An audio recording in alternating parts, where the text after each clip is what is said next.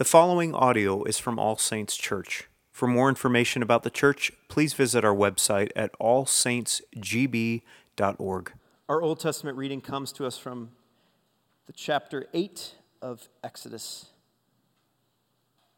Then the Lord said to Moses, Go in to Pharaoh and say to him, Thus says the Lord, Let my people go that they may serve me. But if you refuse to let them go, behold, I will plague all your country with frogs. The Nile shall swarm with frogs that shall come up into your house and into your bedroom and on your bed and into the houses of your servants and your people and into your ovens and into your kneading bowls. The frogs shall come up on you and on your people and on all your servants. And the Lord said to Moses, Say to Aaron, Stretch out your hand with your staff over the rivers, over the canals, and over the pools, and make frogs come out on the land of Egypt. So Aaron stretched out his hand over the waters of Egypt, and the frogs came up and covered the land of Egypt.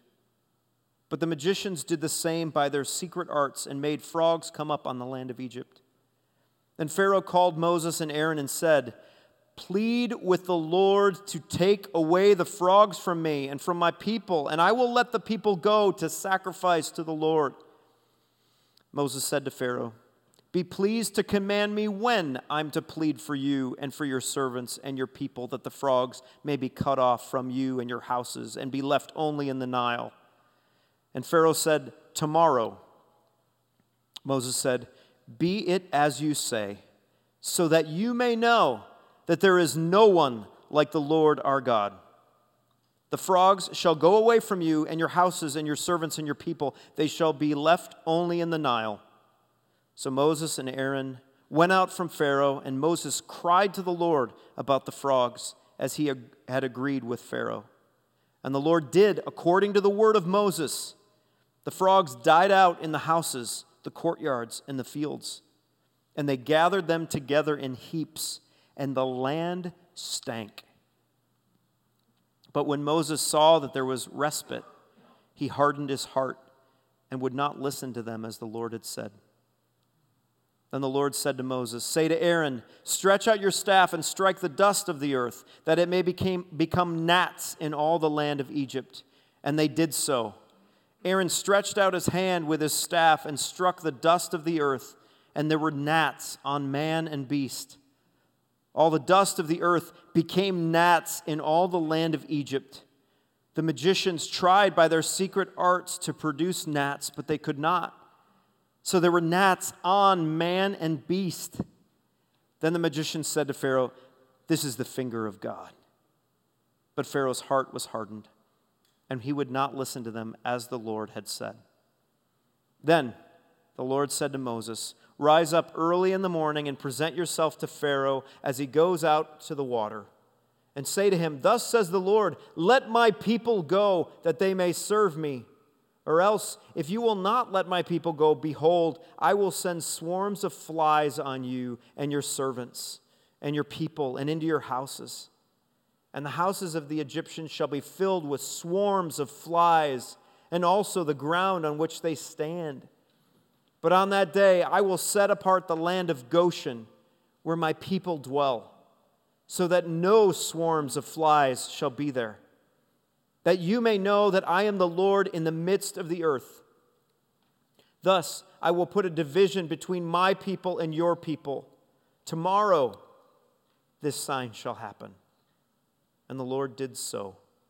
There came great swarms of flies into the house of Pharaoh and into his servants' houses. Throughout all the land of Egypt, the land was ruined by the swarms of flies. Then Pharaoh called Moses and Aaron and said, Go, sacrifice to your God within the land. But Moses said, It would not be right to do so, for the offerings we shall sacrifice to the Lord our God are an abomination to the Egyptians. If we sacrifice offerings abominable to the Egyptians before their eyes, will they not stone us? We must go three days' journey into the wilderness and sacrifice to the Lord our God as he tells us. So Pharaoh said, I will let you go to sacrifice to the Lord your God in the wilderness, only you must not go very far away. plead for me. Then Moses said, Behold, I'm going out from you, and I will plead with the Lord that the swarms of flies may depart from Pharaoh, from his servants, and from his people tomorrow. Only let not Pharaoh cheat again by not letting the people go to sacrifice to the Lord. So Moses went out from Pharaoh and prayed to the Lord, and the Lord did as Moses asked and removed the swarms of flies from Pharaoh, from his servants, and from his people. Not one remained. But Pharaoh hardened his heart this time also and did not let the people go. God, we thank you for your word, story of your grace. My wife and I, we've entered a new stage as a family. And it's a stage that's very sweet and a stage that's very scary at the same time. The stage when your kids are old enough to be left alone. It's sweet because my wife and I can have a date. We can look each other in the eyes and hold a conversation for more than 30 seconds. But it's scary that when we return home, we don't always know what we're going to find. Will the house be held together? Will the smallest one be held in a headlock by the larger one? And I'll sometimes quote the title of William Golding's book when we arrive home a little longer than is probably healthy for these young ones to be without supervision. I'll say this It is Lord of the Flies in here. If you don't know the story, of The Lord of the Flies, it's about a group of young boys who find themselves alone on a deserted island. And as the story devolves, and the children are given no adult supervision or direction, they create this society in which rules and order is held together through things like intimidation, violence, and ultimately murder. Thankfully, and by God's grace, we've never been out on a date long enough to see anything to that degree with our kids. But as we walk into Egypt and see specifically in Exodus 8 the same thing, we could say it's Lord of the Flies in here. Instead of the Egyptians listening to their first parent God as the one who establishes healthy order and rules and how to live, the Egyptians have made up their own assortment of gods who they believe can hold their civilization together. And they've given ultimate godlike power to one man, Pharaoh, who uses intimidation, violence, and murder to maintain order. And they believe, the Egyptians believe, Pharaoh, as God, has the button on controlling the gods the gods who give them their water source, their food supply, their weather, their health, their children, everything which can hold them together as a people belongs to the gods of whom Pharaoh is in charge of. What could possibly go wrong there? That's our human condition. From the beginning of humankind, we attempt to hold the world together with our own two tiny little hands hands which were stained with the juice of a forbidden fruit.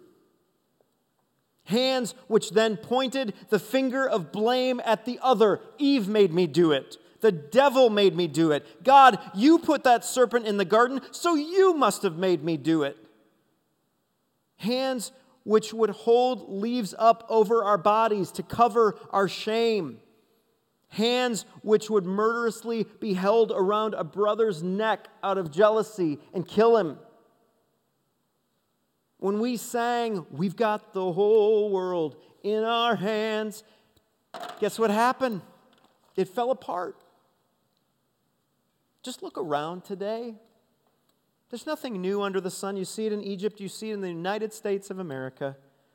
The plot of the Lord of the Flies is flying around us today. We're still attempting to hold the entire world in our tiny little hands, ignoring the guiding hand of the one who made this world, where we get to say what's right and wrong. And this week, as all of the political ads on your phone or on the TV or in your mail are filled with these moral grounds of rightness. I'm the right person. I'm the right candidate. But at the same time, that right candidate is smashing and bashing to the ground their opponent. How could that be right? More and more people in our news are being canceled for making anti this or anti that remarks until guess what's going to happen? We're all going to get canceled. One songwriter put it really well with her song titled, Who's going to fix it if it's nobody's fault? And in our personal lives, we have embedded in us these two tablets of Ten Commandments of self righteousness. And if someone does things apart from how we would do it, then we classify them as guilty and punish them with our gossip, with our distance, with our sneer. But when we break our own Ten Commandment rules, we justify it with, I didn't mean that. I was just having a bad day. We've got the whole world in our hands, and it's falling apart. Or is it? Could it be that in the falling apart, the coming undone, that the Lord is working a piecing back together, a making of all things new again, a bringing calm to chaos, peace to pandemic? As we walk through the next several chapters of Exodus, and are given a highlight to the Egyptian Lord of the Flies plot.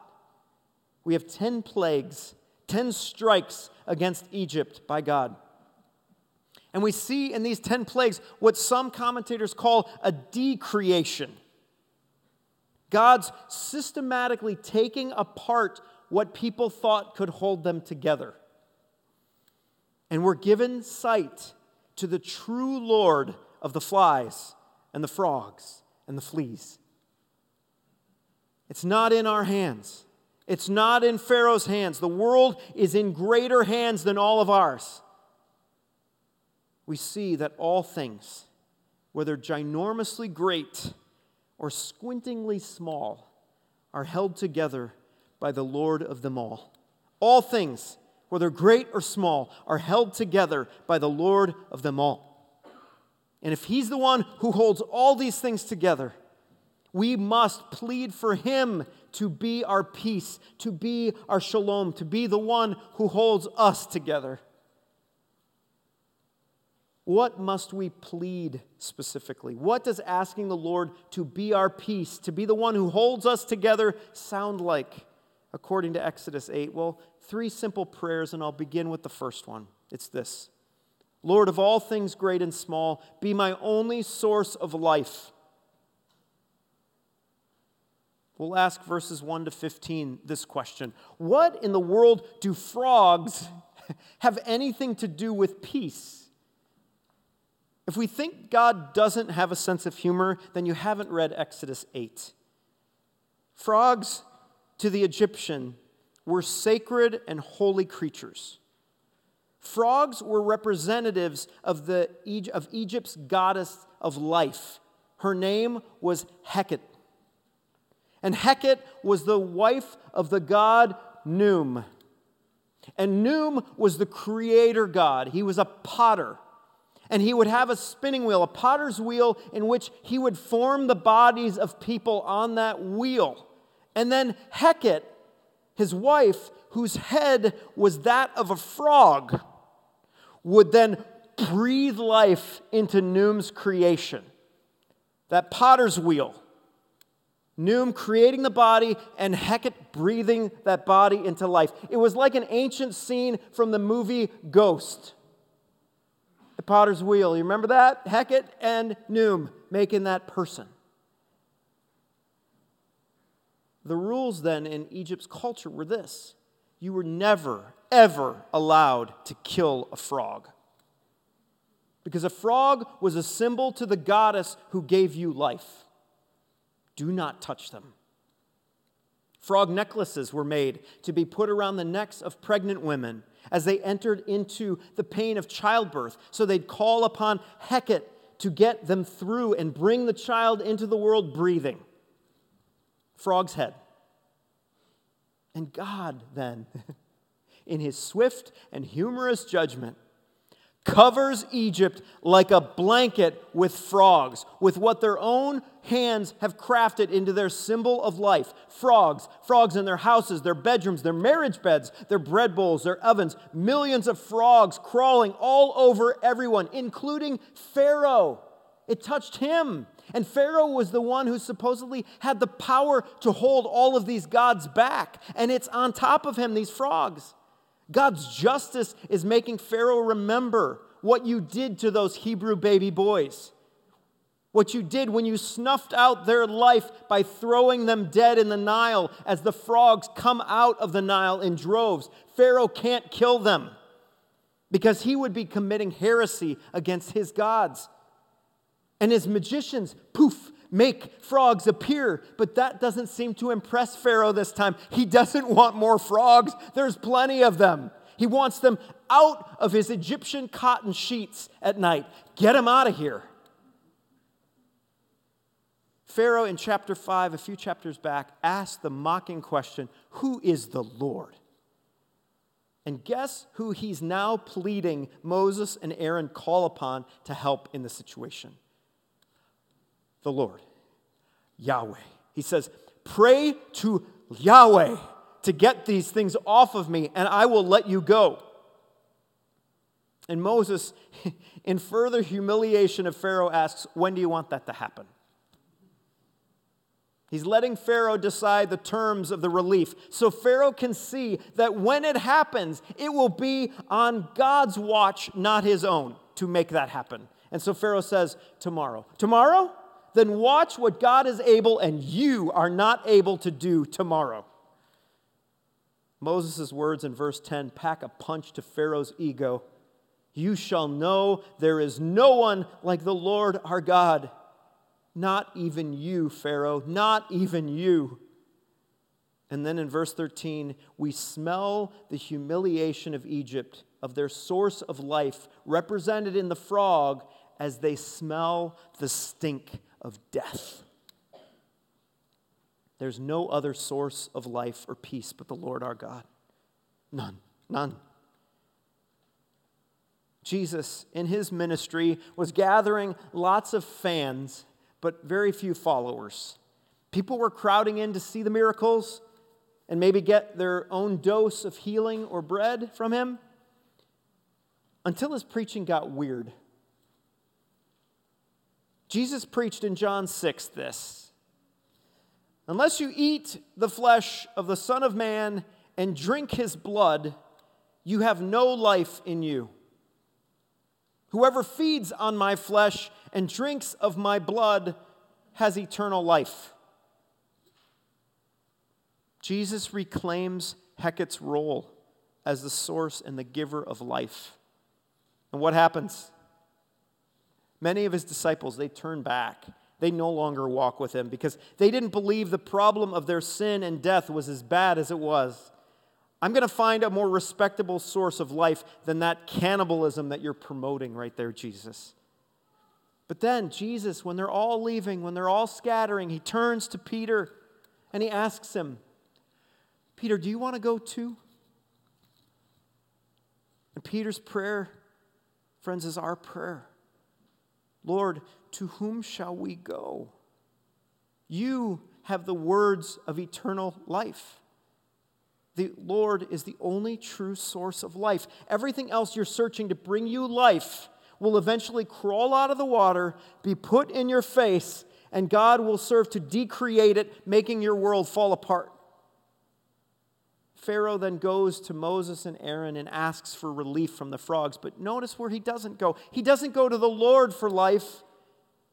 Pharaoh just wants relief from what his sin and the consequences of his sin has made happen. He doesn't want relief actually from his sin, just the consequences of his sin. That's what keeps him dead inside. You see this all of the time with human beings. You see this all of the time with abusers. They'll say to their victim, I'm sorry I hit you. And the reason they're saying that is not because they're really sorry for their sin of hitting someone. They're sorry so that that victim will not go to the cops, will not go and find their consequence of their sin so that they'd get arrested or taken out of the house. No. They're just sorry for the consequence, and they're trying to clean up the consequence. So when the abused victim accepts their apology and says, okay, and moves back in, what happens? What changes? Nothing. The pattern of abuse continues. When Pharaoh's given relief for the consequence of his sin, what happens to his heart? Nada. Because the Lord is not where he's going to find life, he's going to human solutions. So I'm asking us, where are you turning to find life? What has become your substitute source of life? Who or what are you going to that promises relief but is only multiplying irritation? Lord, of all things great and small, be my only source of life. Secondly, second prayer. Lord, of all things great and small, bring order to my chaos. Let's look at the next judgment, next plague in 16 to 19. Pharaoh continues to hold his ground. He's not letting him go. He thought he's manipulated Moses and the Lord enough to be left alone. And then, without a warning, the Lord uses the ground to show Pharaoh he has no ground to stand upon.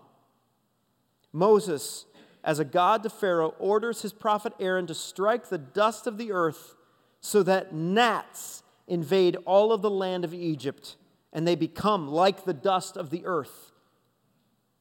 The ESV translates this plague as gnat, but it might be more accurate to read the word as a word which every parent of an elementary school student dreads to read in their email inbox.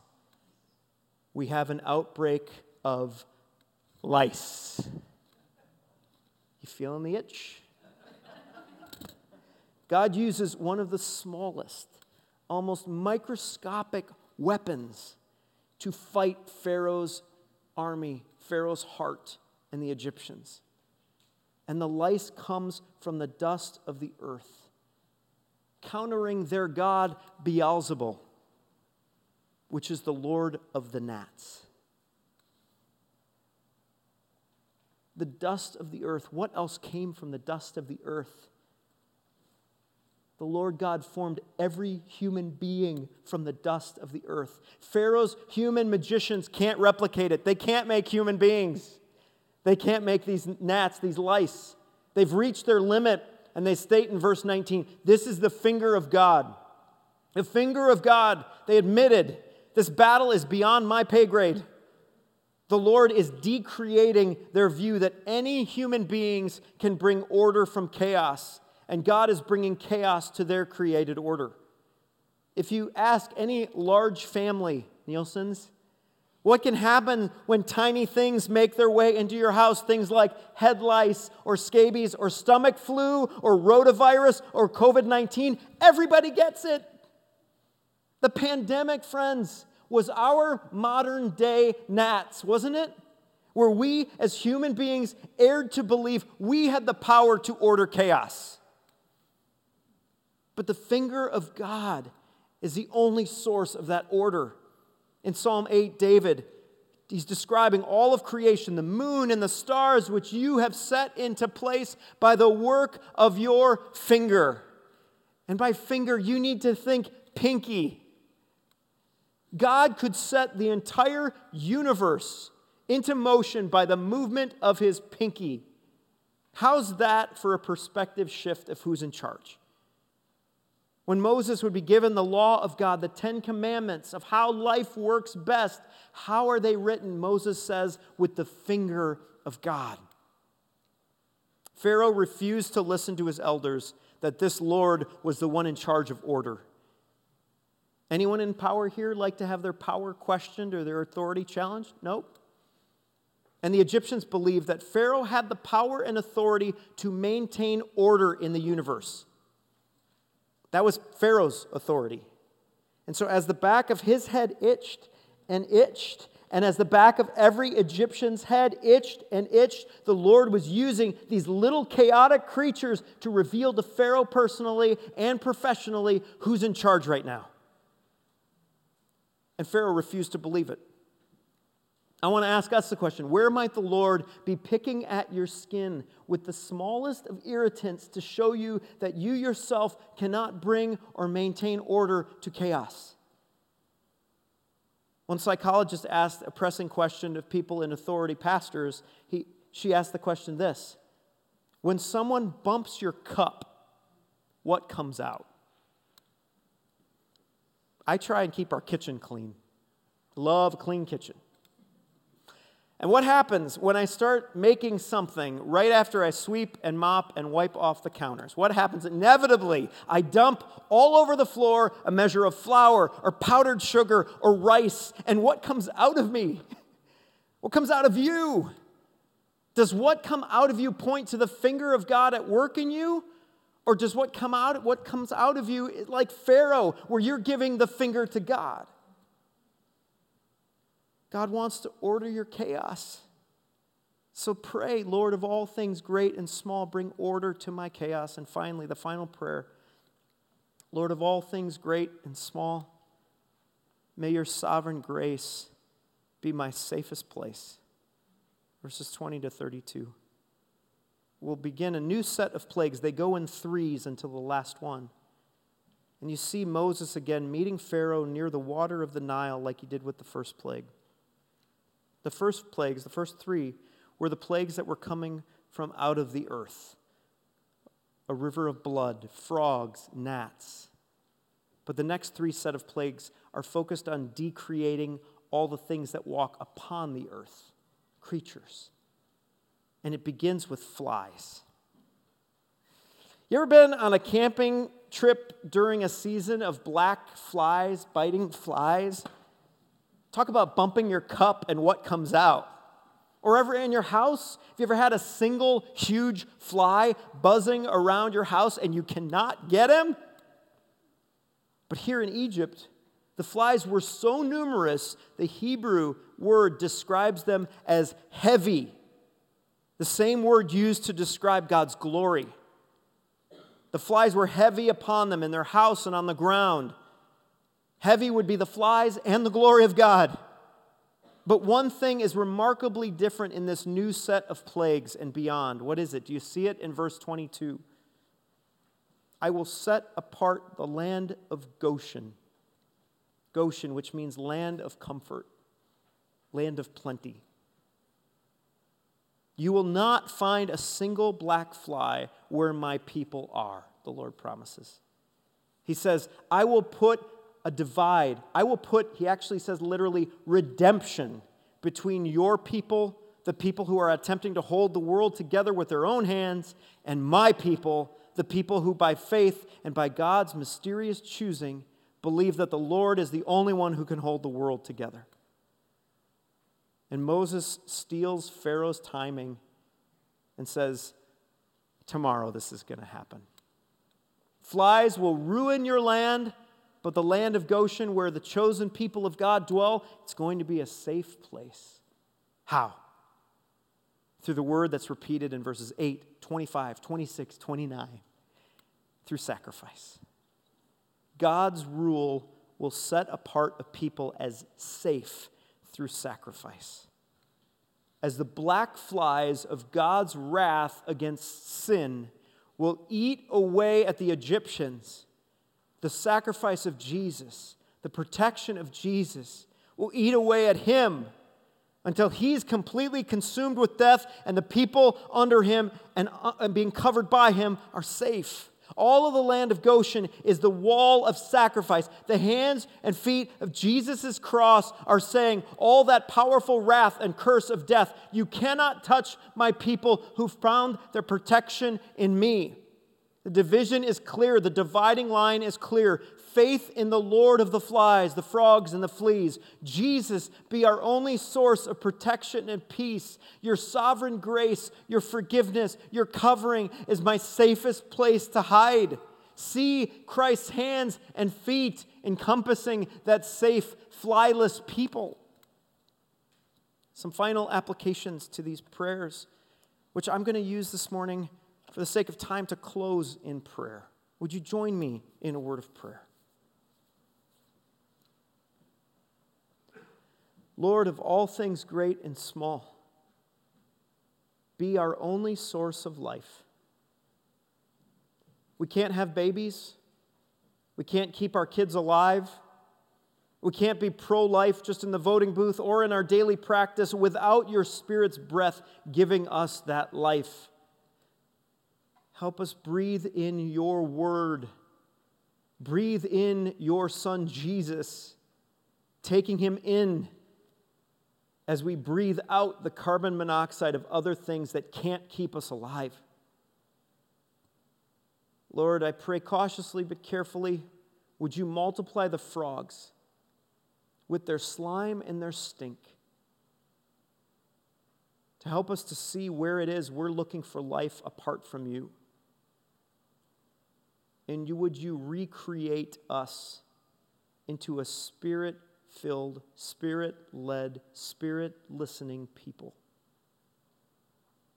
Lord of all things great and small, would you bring order to our chaos? Help us to give up lordship over our universe, our time, our jobs, our families, our clean kitchens, our colicky children, and instead allow your finger to point us away from temptation and point us to the only one who can comfort us in the chaos of our sin or our suffering, the Lord Jesus Christ, who holds all things together and who is our peace. And Lord of all things great and small, may your sovereign grace be our safest place, be our Goshen.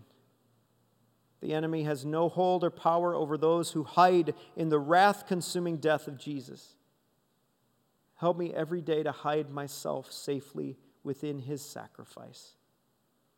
Soften our hearts with his sacrifice so that we can enter into Goshen not pridefully, believing it's up to me to hold my world together, but by praying in Jesus' name that He would hold our world together.